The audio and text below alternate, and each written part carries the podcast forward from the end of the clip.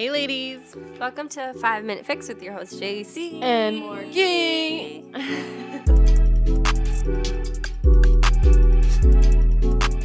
So this week we are going to give you five quick tips on how to get healthy for summer. Hot girl summer is approaching us very, very quickly, Oh, yeah. and um, probably all of you listening don't have any of your shit together. So here we go. Because we know we don't.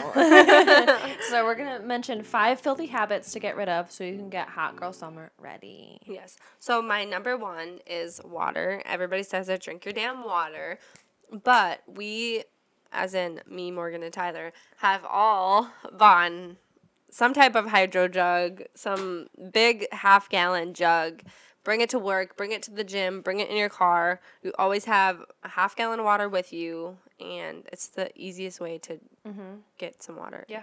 Absolutely. Or, you know, liquid IVs out there too that can hydrate you three times faster. But I'm just saying, datum, DHA. No biggie, and you get some flavor in your water because nobody likes some basic water. Get some flavor in there, a little But- spice to your life. To add to that, straws definitely help. If oh you Oh are drinking gosh. water out of a cup or out of a whatever you're drinking it out of, a martini glass, whatever, get yourself a straw. so true though. Someone just asked me the other day when I was drinking, "Do you always drink through a straw?" Yes, I do. Because another reason why I do is I whiten my teeth a lot. So when you whiten your teeth, you know when you be having drinks, you can't have any like things oh, acidic. So it helps with that. So get you a straw, get you a water, get you jug, whatever. Um, another thing to do is to I've been doing this lately, meal prep.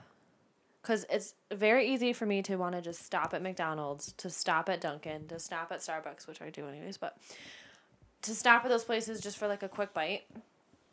But meal prepping has really allowed me to, you know, keep things under control. And another thing is, me and Tyler have been doing this. We write our meals out for at least our dinners. We write out in like a, a note on our phone before we go grocery shopping so we know exactly like what we need for that week.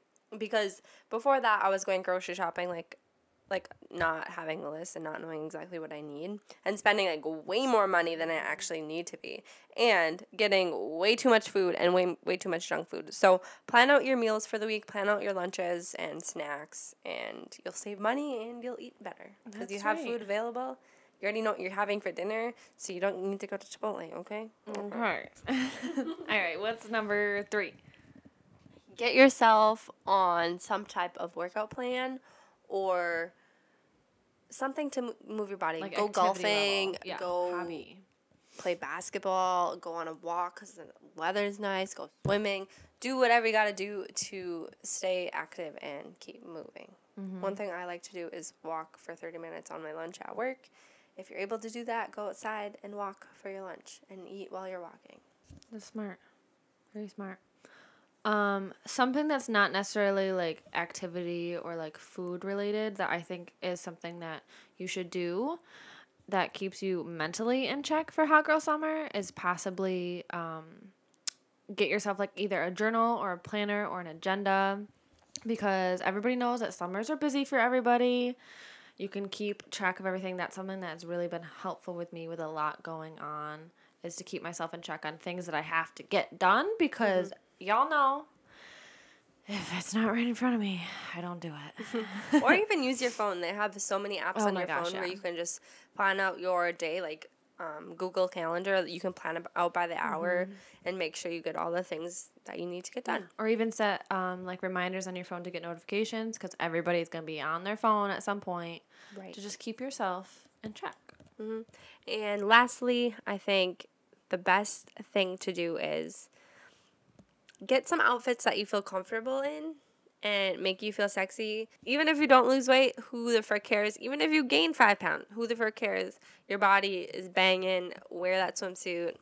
Wear those with that cute shorts. Yeah. Honestly, before that too, though, kind of like a sub five Okay. is like to get rid of old stuff. Yeah.